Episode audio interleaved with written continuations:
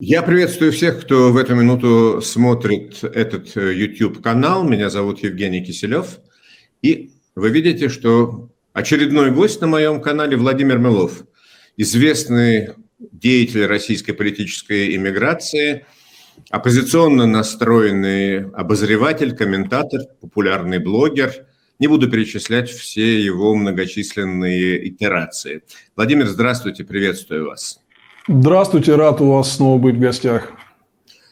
Ну вот смотрите, меня очень часто упрекают в том, что я сразу начинаю влезать в какие-то политические дебри, интриги, очень сложные там подковерные истории, вместо того, чтобы попросту так вот объяснить, что происходит там, в мире, в Украине, в России, э, на Ближнем Востоке. Вот если бы я вам задал такой простой вопрос – а можете вы там несколькими крупными мазками э, обрисовать ситуацию, которая сейчас складывается?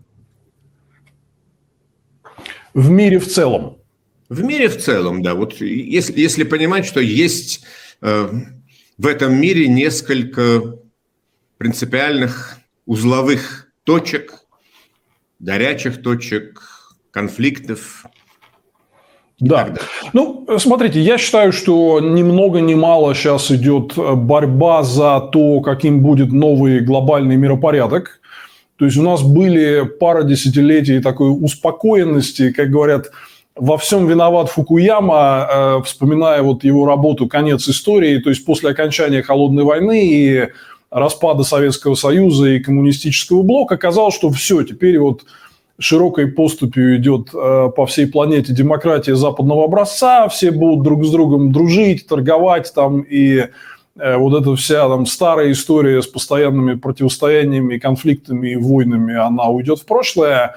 Но выяснилось, что это не так, э, что сохранились и благодаря мировому экономическому росту окрепли диктатуры, которые стали такими диктатурами нового образца, они, в отличие от диктатур там, 19-20 века, они очень хорошо технологически вооружены и кооперируются друг с другом именно для того, чтобы противостоять вот этому условно фукуямовскому демократическому миропорядку, и они бросили вызов. То есть, если вы посмотрите э, доклад Freedom House ежегодный Freedom in the World – то вот они говорят о том, что 17 лет подряд в мире идет отступление демократии и наступление вот этого нового авторитаризма, который неплохо продает себя большой части населения, которое недовольно глобализацией, хочет возвращения каких-то более архаичных э, старых порядков, покупается на вот этот новый эгоизм, что мы сейчас будем не по правилам играть, а вот если надо нам какую-то территорию забрать, возьмем ее себе и заберем, потому что мы так хотим, да.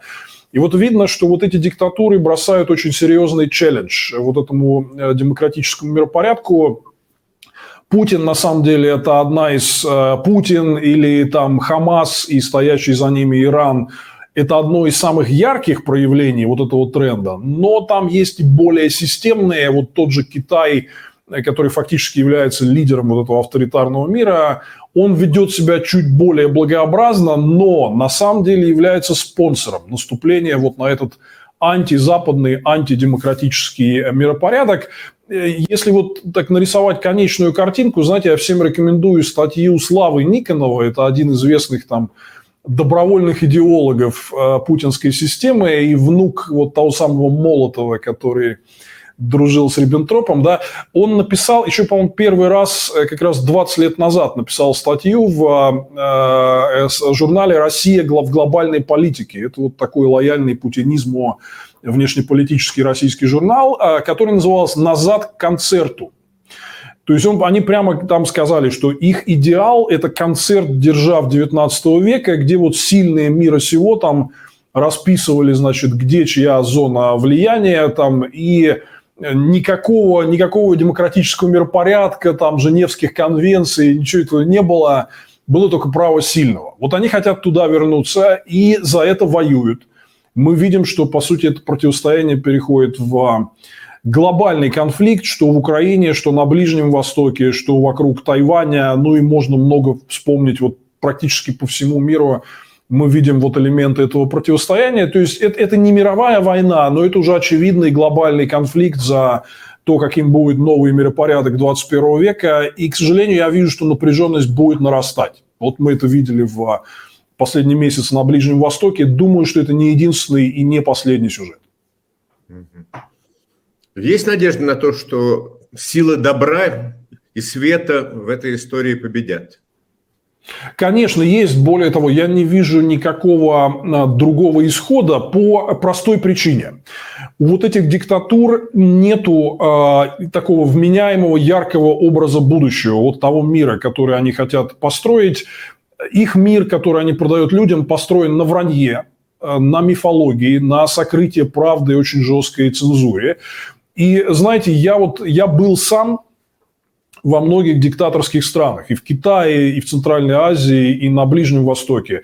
Я как человек, который большую часть своей жизни прожил при разных диктатурах, сначала вот советской, потом путинской, я считаю, что я хорошо умею читать между строк. А, и я разговаривал там с людьми обычными, я вижу, что вот за фасадом, если поскрести, они все лояльны своему сильному лидеру там и так далее, да, но если поскрести, им не нравится – то, что их не спрашивают, то, что они не имеют права голоса. Им не нравится беззаконие. И вот это самое право сильного, когда они не могут себя в суде защитить, если система где-то на них наступила, значит, они без вариантов будут раздавлены.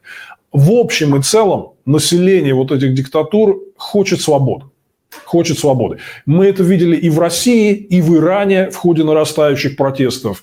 И э, даже в Китае вот год назад впервые, когда там были протесты, где звучали лозунги против э, коммунистической партии. Да. Поэтому вот надо понимать, что образа будущего и мягкой силы, которая есть у демократического Запада, вот у этого авторитарного мира нет. Э, и это означает, что он неизбежен. То есть он не сможет без этого выиграть. Ну, а соотношение ресурсов, оно таково, что то есть э, страны, которые можно считать демократическими, производят более двух третей э, мирового ВВП. Диктатуры во многом держатся только на оставшихся э, связях с э, демократическим миром. Например, для Китая это главный рынок сбыта. Вот представьте, вот видите сейчас у Китая экономические проблемы. Почему? Потому что его начали отрезать и вводить торговые ограничения. Да? Вот, э, то же самое, ну вот, э, условно говоря, куда там э, Путин или Мадуро или там диктатуры Ближнего Востока продают сырье? Да в основном тоже на Запад, да? То есть вот сейчас Россия с западного энергетического рынка ушла, для нее не осталось ничего, кроме того же Китая – но в Китае все зависло с экономическим ростом, и непонятно, этот рынок, он как бы будет для нас или нет. Да? Поэтому с точки зрения образа будущего, соотношения ресурсов, конечно, здесь вариантов нет. Кто победит, победят силы добра. Но нам надо понимать здесь, что вот силы зла, условные вот эти, да, они очень хорошо, сильно многому научились из прошлого они специально выстраивали целые огромные линии обороны для собственного выживания. Они очень хитрые, умные, они умеют эксплуатировать вот эту современную информационную среду, пользоваться ей даже вот более эффективно, чем э, демократические государства. Как говорил Черчилль, э, там ложь успевает оббежать полмира, пока правда натянет штаны. Да? Вот мы сейчас это в современном информационном обществе в полной мере наблюдаем. Поэтому они, конечно, сильно подергаются. Но еще раз, это будет, это может быть будет долго, это будет болезненно, а, но они не победят. Но каких-то тактических целей мы видим, что они могут достигать. Ну, например, ну что говорить, Хамасу э, удалось сорвать э, подписание соглашения о нормализации отношений между Израилем и Саудовской Аравией, которое, я не побоюсь этого слова, просто перевернуло бы всю картинку на Ближнем Востоке. Вот они хотели его сорвать, они его сорвали. Э, это дело все равно вернется, и все равно нормализация отношений в будущем будет. Но попортить нам всем жизнь, вот эти агрессивные диктатуры в состоянии, и вот мы наблюдаем каждый день, как они это делают, и да, это на самом деле очень больно. Как вы думаете, э, Россия была причастна к нападению Хамаса на Израиль? Я думаю, что нет. Э, и на самом деле, вы знаете, вот одна из причин этого, что э, это нападение, э, там удалось сохранить потрясающий уровень внезапности и секретности.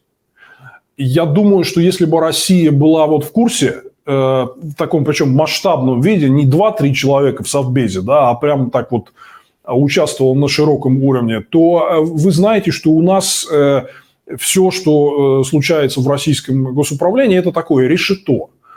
То есть там, конечно, были бы утечки, если бы вот это просто косвенный один из признаков, который мне говорит о том, что реально нет. Но с другой стороны, вот видно, что э, все-таки у России выстроилась очень четкая ось союзников, и Россия, конечно, видит э, Иран стратегическим партнером сегодня, да, главным.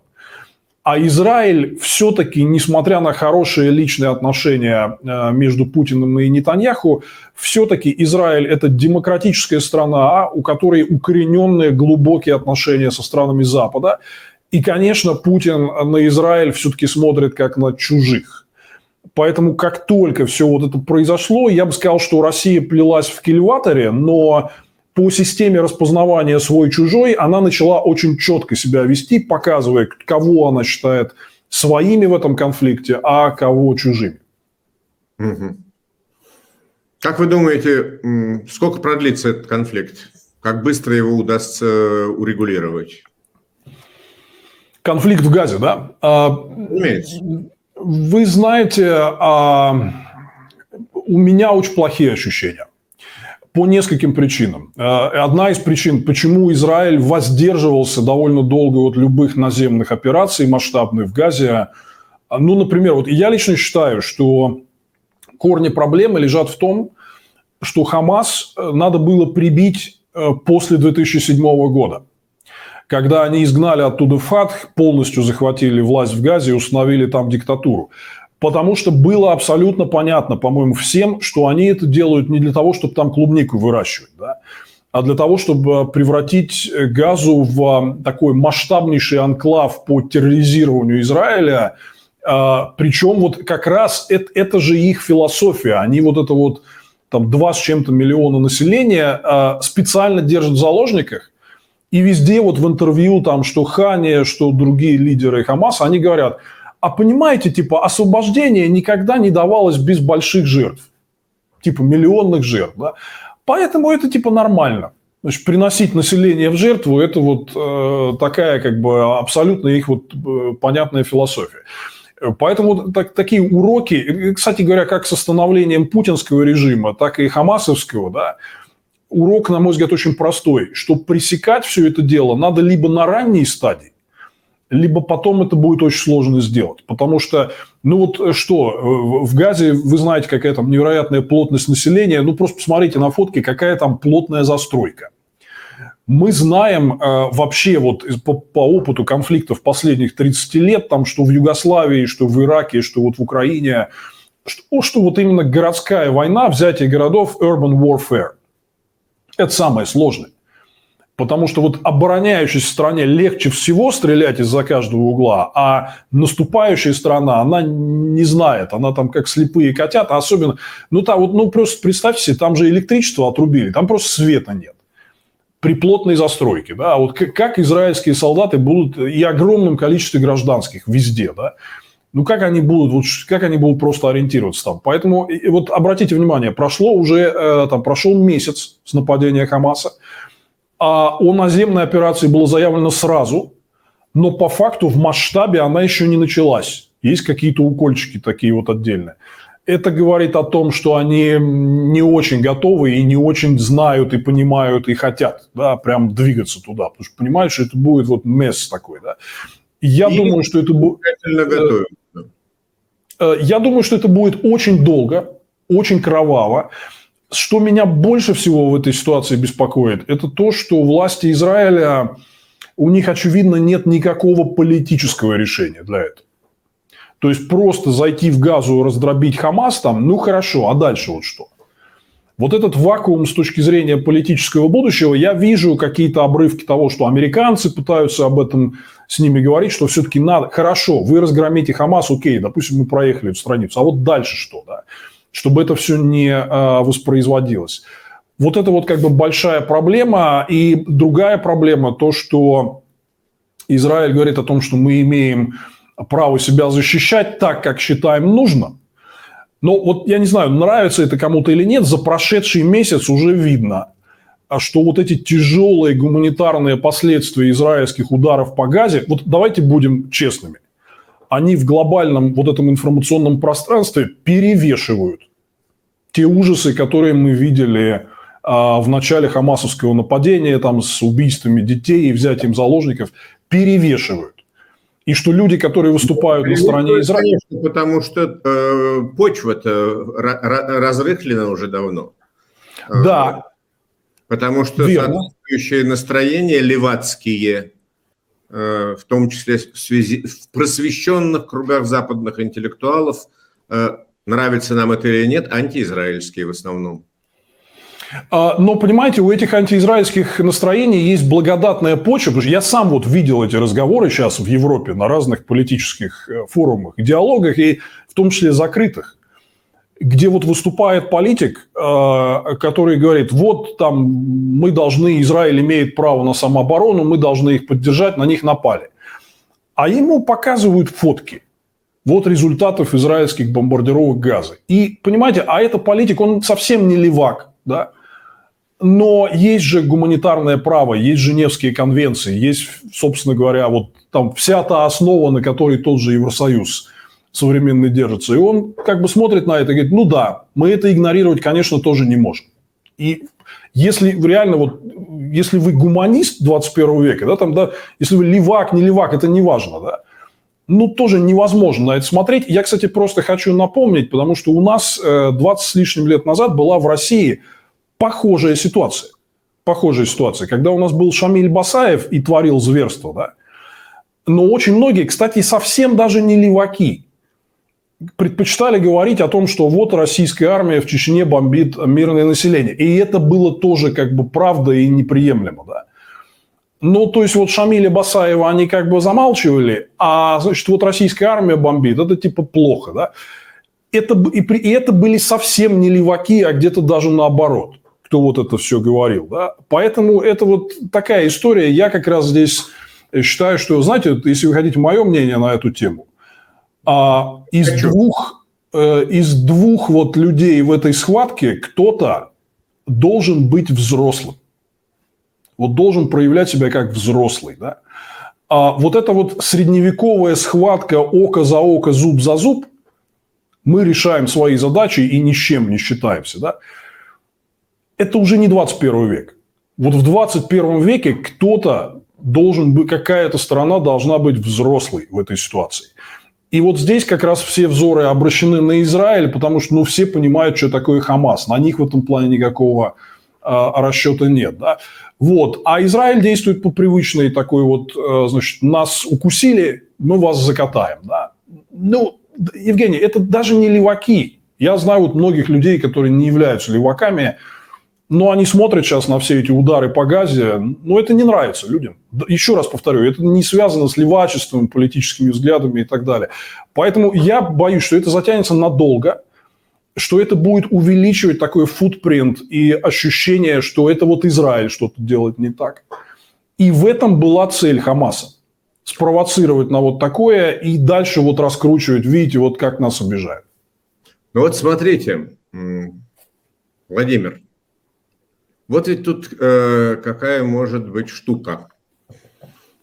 Не кажется ли вам, что в мире, в окружающем мире, э, есть не совсем верное представление о ситуации там вот в секторе газа? Не кажется ли вам, что многие думают, что вот знаете, есть э, несчастное мирное население численностью там в 2, в два с половиной миллиона человек, и там кучка в несколько десятков тысяч э, боевиков и лидеров Хамаса, которые это э, население держит в заложниках. И э, мирное население благодарно воспримет тех, кто избавит их от Хамаса, и дальше белая пушистая вот эта газа заживет мирной жизнью в дружбе и добрососедстве с соседним Израилем.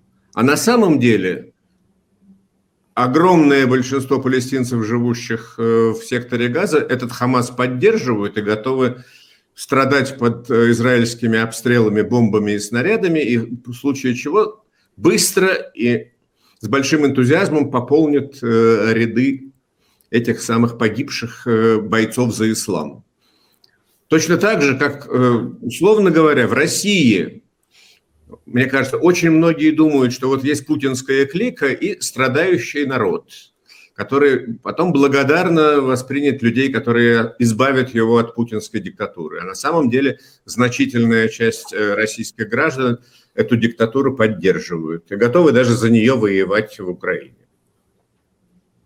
Ну, смотрите, вот я как раз очень хорошо знаю опыт России, я ее всю проездил и разговаривал вот э, в самых разных формах с этим самым народом. Да.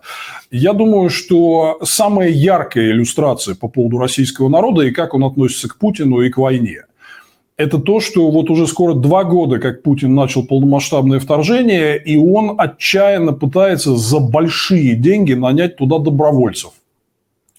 Много он не нанял киоски все, они стоят на площадях всех российских городов, даже не очень крупных, да? Никто не приходит. Никто не приходит. Вот это вот главное. То есть, про российский народ там многое говорят, а вот вам конкретные критерии, хотят они прям вот воевать или нет. Или они просто слушаются начальства. Да? Что касается газа. Э, во-первых, здесь важный момент. Мы мало что знаем о том, что там реально происходит.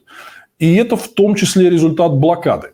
Э, которая была в отношении газа в течение многих лет. И здесь вот, э, конечно, у нас э, там во многом сбиты прицелы. То есть, давайте вот честно признаемся, там многие делают выводы поспешные, но реального понимания, вот что там на Земле происходит, у нас на самом деле нет.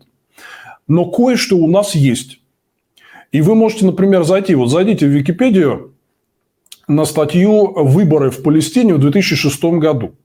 Угу. И посмотрите на газу там по карте показано, э, значит, вот зелененьким там обозначено, где выиграл Хамас, а желтеньким округа, где выиграл Фатх. Это там, тоже, мягко говоря, не идеальная, но гораздо более умеренная фракция, которая сейчас с Израилем не воюет. Да? Так вот, вы увидите, что большую часть округов на территории Газы по территории выиграл Фатх, а не Хамас. Хамас выиграл только, он за счет населения перетянул, за счет Газа-Сити и вот этих северной части э, Газы, которые ближе к Израилю. И там, естественно, более серьезные антиизраильские настроения. Но Фатх по территории выиграл большую часть вот округов по выборам 2006 года, а не Хамас. Да? Хамас специально вооруженным путем Фатх оттуда изгнал после этого. И это вот факт. Да?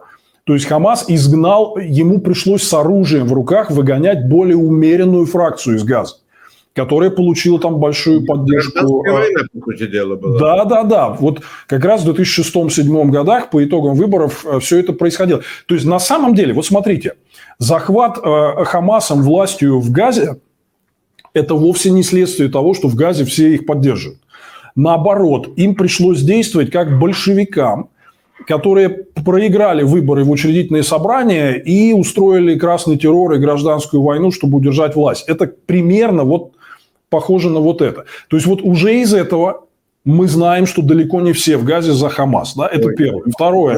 Знаете, а, но между захватом э, властью, простите, между захватом власти большевиками в 17 году, в начале 18-го, и 17-м съездом КП, э, ВКПБ, съездом победителей, прошло как раз 17 лет.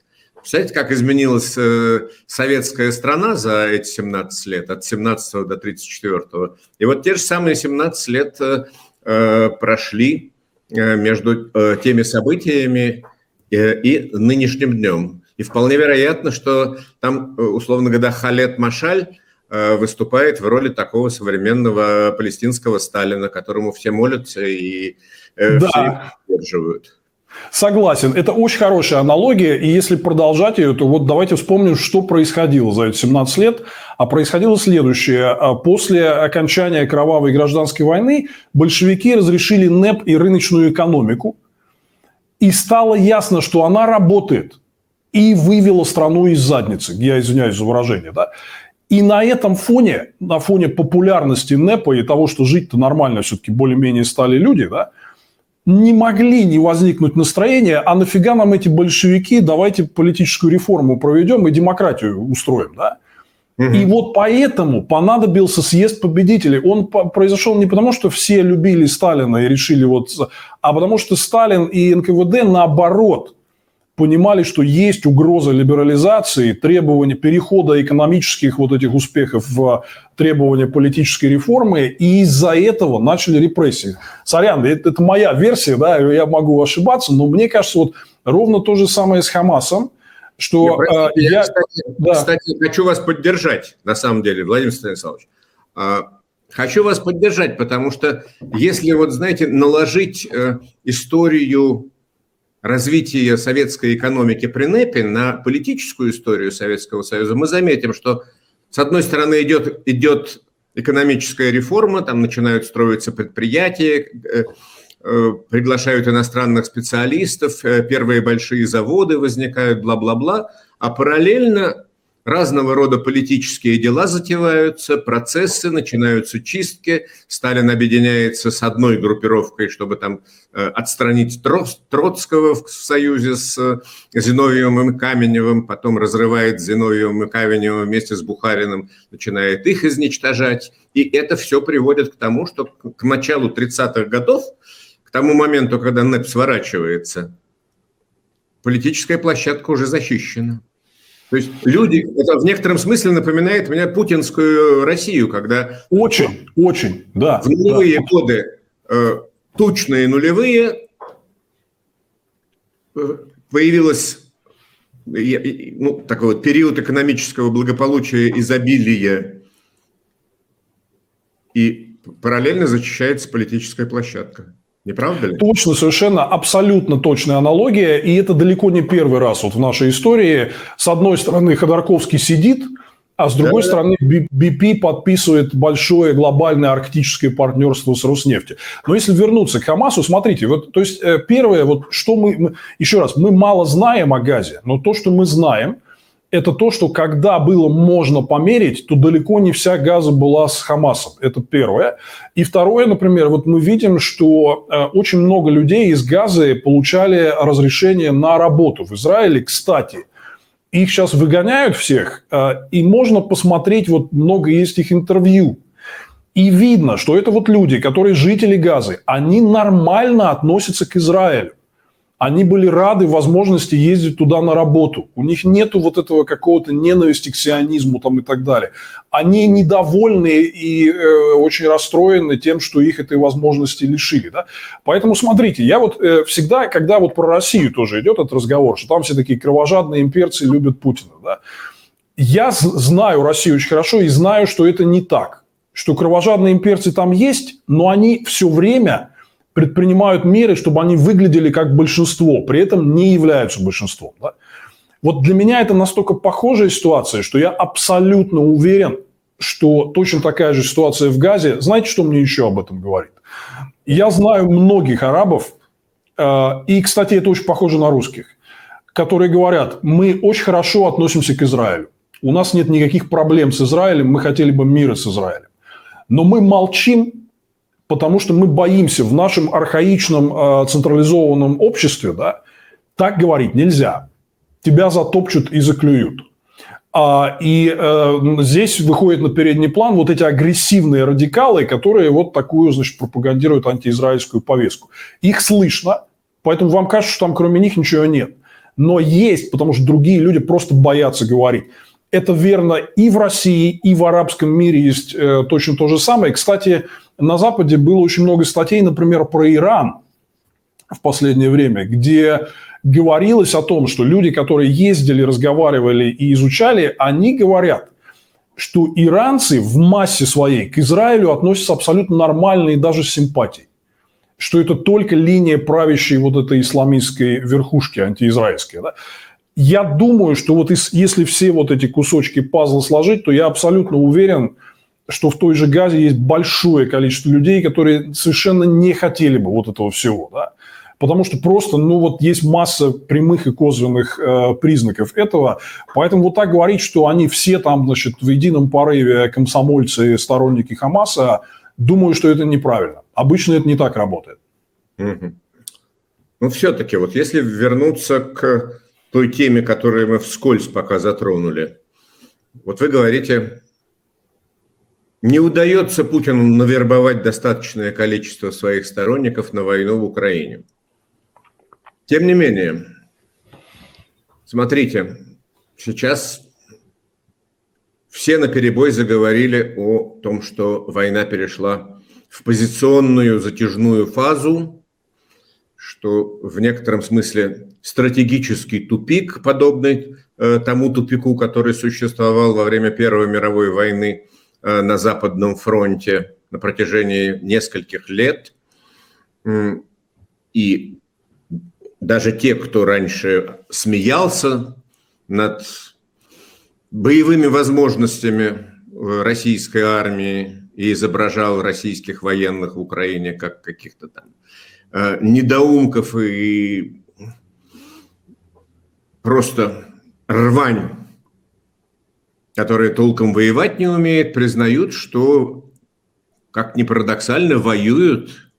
Э, и на чем это держится, совершенно непонятно. Значит, все-таки есть э, какая-то поддержка. А, я, смотрите, я здесь э, все-таки призвал бы оценивать ситуацию комплексно, как она есть. И как раз вот по живой силе э, это одна из самых больших проблем у Путина. Потому что если вы почитаете все э, те же Z-каналы, ну, особенно те из них, кто продолжают писать хоть что-то более-менее отображающее реальную действительность, то там продолжается вот этот вой что войска истощены, э, что они слишком долго без ротации пребывают на фронте, и так нельзя, что пополнения никакого нету, что снабжение очень плохое и так далее. Поэтому здесь вот то, что не, произош... не произошло коллапса фронта до сих пор, это, на мой взгляд, совершенно не значит, что его не может произойти. Потому что войска изношены, моральный дух по-прежнему низкий. Все вот э, данные, которые у нас есть, они говорят об этом почему произошло вот это вот зависание? Ну вот э, Валерий Залужный дал интервью, э, широко обсуждаемое экономисту, и фактически давайте так вот э, суммируем просто в чем дело. Это тяжелое минирование, просто такое фронтальное минирование, которое Россия применяла все вот эти месяцы с тех пор, как вот год назад они сдали Херсон и фактически готовились к большому украинскому контрнаступлению. И второе – это успешное использование РЭБа, то есть средств радиоэлектронной борьбы. Вот да, если бы не... Два да, слова. Вот если... да, да, пожалуйста. Буквально только что я разговаривал, в подтверждение ваших слов, буквально только что разговаривал э, с людьми, которые, что называется, только что вернулись с фронта, украинцами. И они рассказывают, что вот в районе Авдеевки, например, там, где сейчас э, пытаются вести наступательные боевые действия очень агрессивно э, российские войска, вот у них тактика говорит, буквально такая, они продвинутся на 100, 200, 300 метров и тут же начинают не просто окапываться, а тут же, вот, продвинувшись совсем на небольшое расстояние, начинают создавать укрепленный район. Верно, верно. Вот так вот. Да, и то есть таким образом, вот смотрите, преимущество, которое у Путина есть на фронте, оно не в живой силе. Оно прежде всего вот в успешном использовании вот этих, я бы сказал, я бы выделил две вещи. Это э, такое фронтальное минирование всего, да, и это успешное использование э, средств радиоэлектронной борьбы с дронами э, и э, так далее. Да? А что касается живой силы, это остается слабым местом. И по-прежнему мы имеем огромное и нарастающее количество свидетельств о том, что управление живой силой на фронте происходит только методами страха запугивать. То есть люди уже знают, что такое вот эти мясные штурмы, что они там погибнут, скорее всего. Понимаете? Но вот как можно заставить человека а, типа броситься в атаку, где он практически гарантированно погибнет? Пригрозить его расстрелять без суда и следствия прямо здесь. То есть ты, ты все равно погибнешь, но так у тебя хотя бы есть шанс. Это, кстати, если вы помните, уверен, что вы помните, это была философия э, заградотрядов. Да, конечно. Что, что солдат должен знать, что если он будет отступать, его гарантированно убьют свои, да. Но если он будет наступать, у него шансов чуть больше. Он может, в принципе, выжить, да. Вот, И это, это вот было... Это... Миллионов на этом же держалось, правда? Да, да, да. Это, это, это, Какая-то на, перекличка между этими самыми штрафниками и Эм, уголовниками, которых вербовали и, и по-моему, продолжают вербовать на зонах для того, чтобы да, в обмен да, на помилование они э, имели возможность повоевать. Да, и вот сейчас э, идет информация о том, что э, спущены регионом планы по вербовке как раз в самых социально незащищенных слоях. То есть это заключенные, это безработные, это люди без определенного места жительства там и так далее. Да? То есть вот это все, что мы знаем, это не говорит о том, что россияне прям как-то типа готовы с энтузиазмом воевать. Наоборот, это говорит о том, что их э, туда направляют страхом. А что касается отношения к войне, еще раз, вот э, я, кстати, знаете, со многими в Украине разговариваю, и как-то вот не разошлось это интервью, а надо бы э, показывать его. Это Валерий Федоров, глава ВЦИОМа, который говорил с РБК и сказал, что большинство россиян не хотели бы брать штурмом Киев и Одессу и вообще не начинали эту войну бы, если бы их кто-то спрашивал. Довольно откровенное признание от самого-самого прокремлевского социолога. Поэтому, еще раз, на мой взгляд, как и в Газе, так и в России, я думаю, что не надо недооценивать возможности вот таких тоталитарных режимов мобилизовывать свое население через страх и принуждение и заранее записывать все население в сторонников Хамаса или Путина. Думаю, что это неправильно. Ну, послушайте, вот я, с другой стороны, прочитал э, подборку высказываний. Я понимаю, что подборка высказываний не претендует на то, чтобы э, быть репрезентативным социологическим э, исследованием. Ну вот, может быть, и вы тоже читали. Большая была подборка несколько дней назад на «Медузе». Она на меня произвела печальное впечатление. Почему? Потому что там очень много э, было такого рода э, сентенций. В начале войны я был категорически против, я считал, что это политическая ошибка, но сейчас я понимаю, что еще большая ошибка, если не сказать преступлением, э, было бы прекратить войну, отдать захваченные территории, отступить, проиграть. Раз уж начали, надо доводить до конца. Вот примерно э, в русле такой логики очень много людей так высказывается. Я вообще считаю, что э, отдельные избранные цитаты и вот, например, стрит-токи, когда журналисты подходят на улице с микрофоном и э, начинают людей спрашивать, это надо вообще запрещать. Да? Потому что это, это не репрезентативно. Да? А репрезентативная социология показывает нам, что поддержка войны с марта 2022 года заметно снизилась. Заметно снизилась. А, они показывают нам, что стабильно держится на большинстве доля россиян, которые все-таки хотели бы мирных переговоров вместо, когда им ставят вот вопрос или-или, продолжение боевых действий или мирные переговоры. Все-таки сторонников продолжения боевых действий где-то там на уровне, ну, типа 35-40%. Да, наверное, вот я бы сказал, что это правильная цифра. 35-40% людей вот так настроены. Это много, вы их часто можете услышать. Это попадает в резонанс с госпропагандой. Из-за этого создается впечатление, что таких людей большинство. Потому что остальные это, в общем-то, помалкивают. Да? Но на самом деле нет. А, и на самом деле это не является какой-то феноменально большой долей. Вот у других стран, которые вели подобные войны, ну, мы можем вспомнить там 30-е годы и НСДАП, да, примерно такая же доля э, сторонников в обществе у них была. Дальше они действовали путем принуждения, уничтожения политических оппонентов, захвата парламента и так далее. Это примерно такая же самая штука. Да? То есть, грубо говоря, раздрючить треть населения на такие агрессивные настроения можно. Это Путин сделал, это происходит, это много людей, к сожалению, это большая проблема. Думаю, что то же самое происходит примерно и в Газе, да, и в других подобных местах. Но и это не повод для фатализма. Я вот э, противник фатализма здесь, да, что мы типа не можем работать, в том числе с населением России. Можем работать, вот как верно говорят там многие, э, Константин Сонин часто эту метафору использует, говорит, а вы посмотрите, говорит, вы не слушайте, что россияне говорят. Вы смотрите, что они делают, когда объявляют мобилизацию. А делают они, бегут, массовой информации, например, что в отделах кадров люди своим сотрудникам говорят, слушай, не выходи ты завтра на работу, да, потому что к нам тут из военкомата придут, давай ты заболеешь там, и так далее. То есть вот эта взаимовыручка как бы тоже есть. В целом, вот почему Путин не объявляет вторую волну э, мобилизации? Потому что она ему была бы очень нужна из-за отсутствия ротации на фронте. У него выборы. У него выборы так называемые. В том числе, потому что народу не нравится это дело. Люди, одно дело с дивана бухтеть, что мы хотим завоевать весь мир, да, а с другое дело, вот взять автомат и пойти завоевывать, не, ну не хотят они это дело в целом.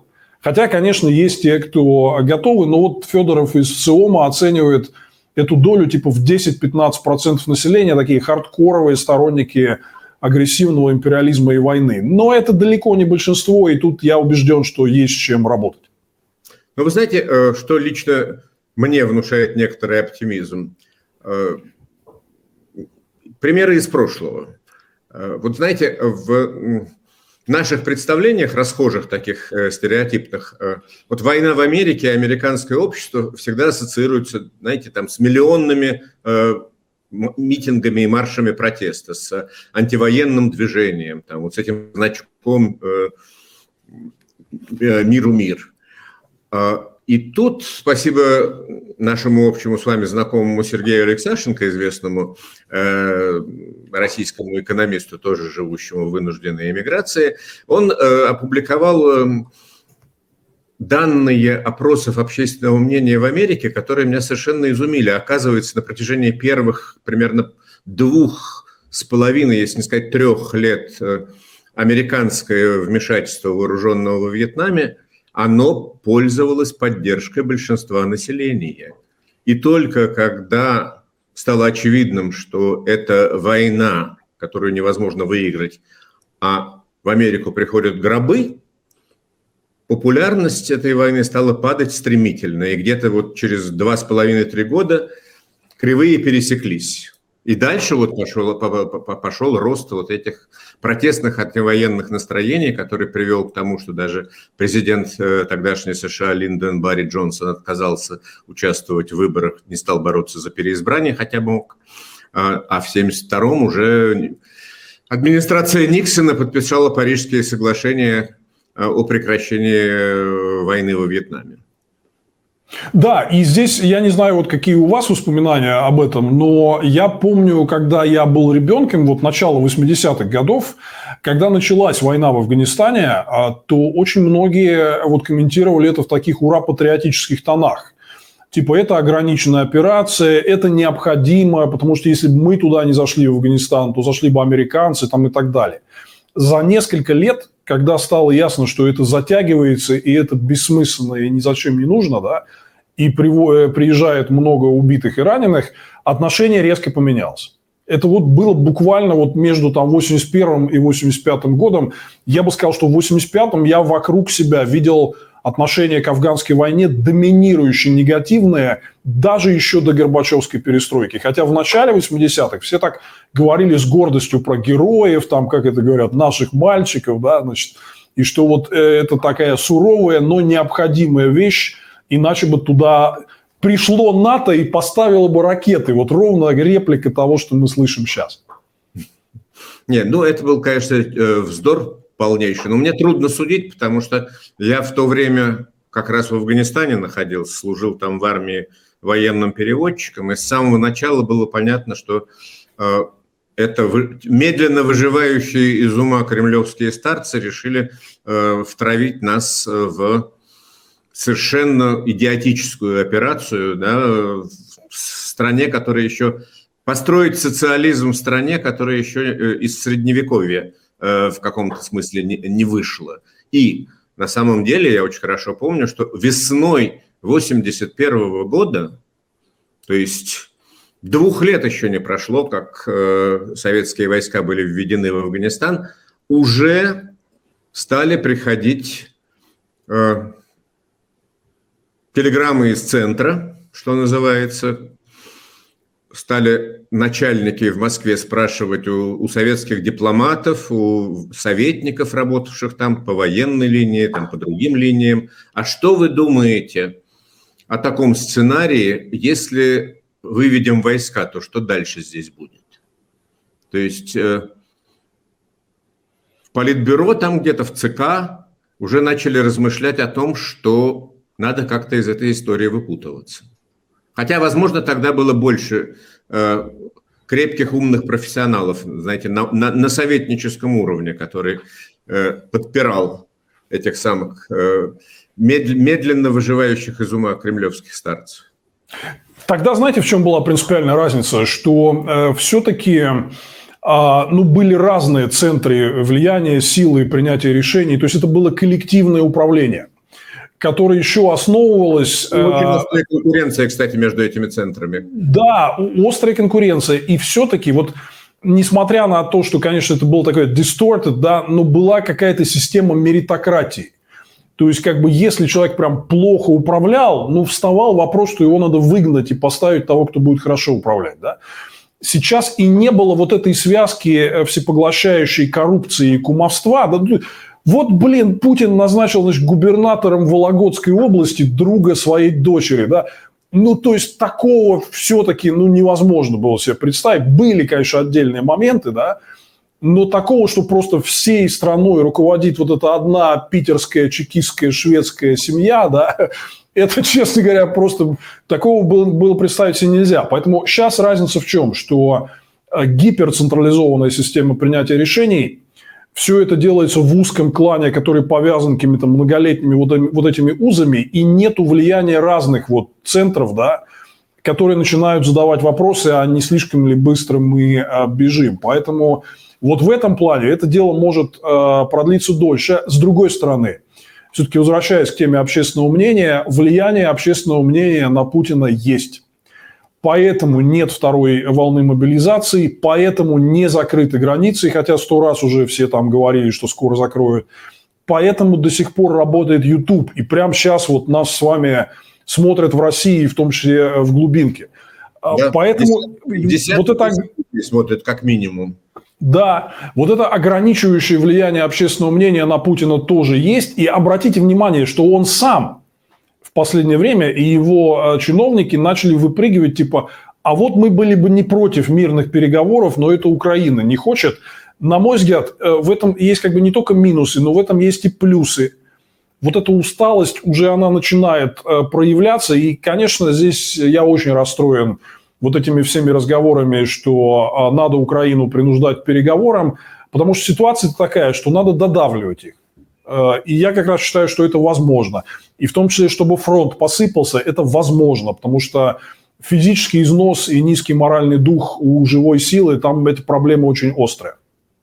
Да, но и мне кажется все-таки, ну, тот же Залужный четко сказал, чего ему нужно. Да? Вот ему, ему нужно средства радиоэлектронной борьбы в большем количестве, ему нужны самолеты, э, ему нужны э, более дальнего радиуса э, ракеты «Атакамс» и так далее. В общем, список того, что не хватает украинской армии, дроны, опять-таки, да, список того, чего не хватает украинской армии, прекрасно все знают. Да, вопрос политической воли, чтобы обеспечить ВСУ вот всем необходимым. И тут вот возникает вопрос –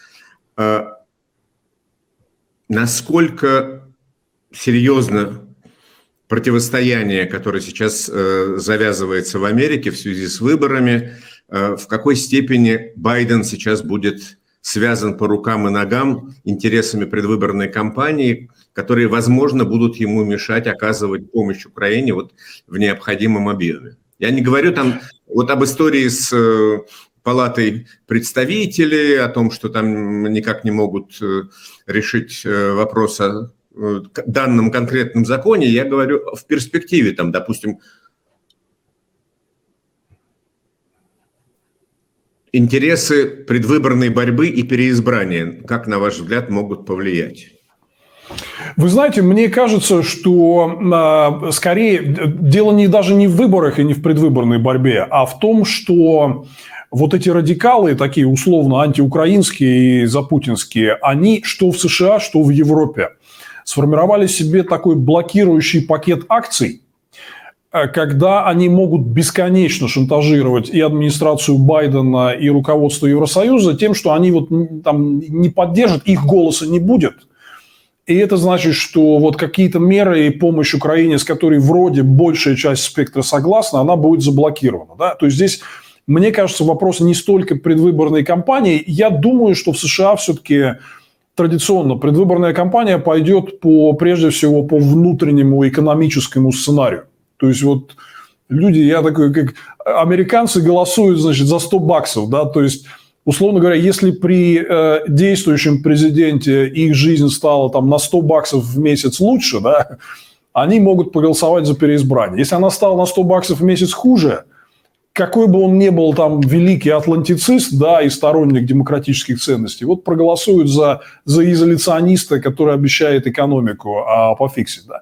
Вот, э, поэтому мне кажется, вот сам этот вопрос, он э, в предвыборной кампании будет шумным, но не определяющим по поведению избирателей, а вот э, то, что вот эта радикальная мага-фракция сможет эффективно блокировать Байдену очень многие меры, вот она уже продемонстрировала, и это никуда не уйдет. Да?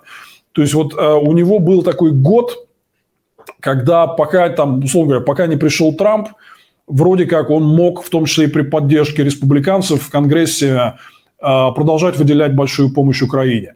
Но вот они нашли ключик к тому, чтобы, значит, чуть-чуть вот поставить на это дело блок и больше шантажировать его этим.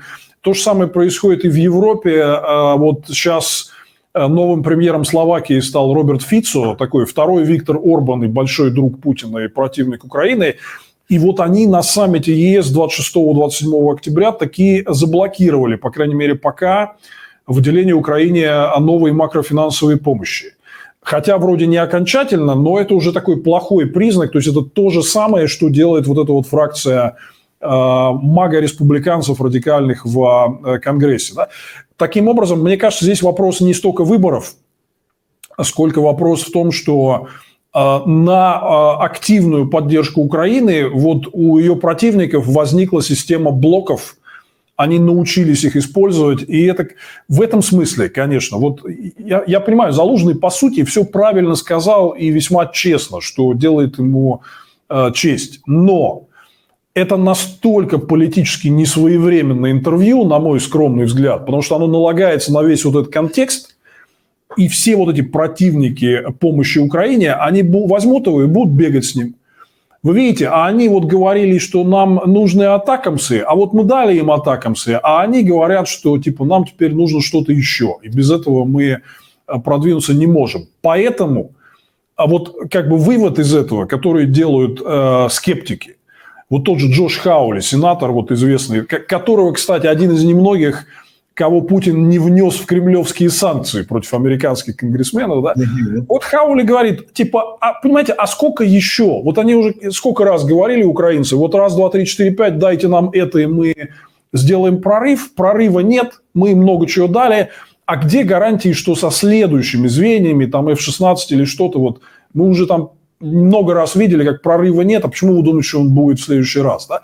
Вот, поэтому, честно сказать, вот я круги от этого расходящиеся от этого интервью заложенного вижу, ну, противники помощи Украине прям сильно воспряли. Они бегают, машу, значит, как такой справкой, видите, вот бесполезно, давайте сворачивать э, и так далее. Думаю, к сожалению, вот эффект может быть обратный, чем то, то что Залужный хотел и планировал. Ну что ж, посмотрим, как дальше будут развиваться события. Владимир, спасибо большое за этот разговор, э, за ваши объяснения и комментарии. Я напомню, Владимир Милов, известный деятель российской политэмиграции, был у меня э, в гостях на моем канале. Ставьте лайки, если вам понравилось, э, подписывайтесь, задавайте вопросы, оставляйте комментарии. И до следующей встречи. Спасибо большое, до новых встреч.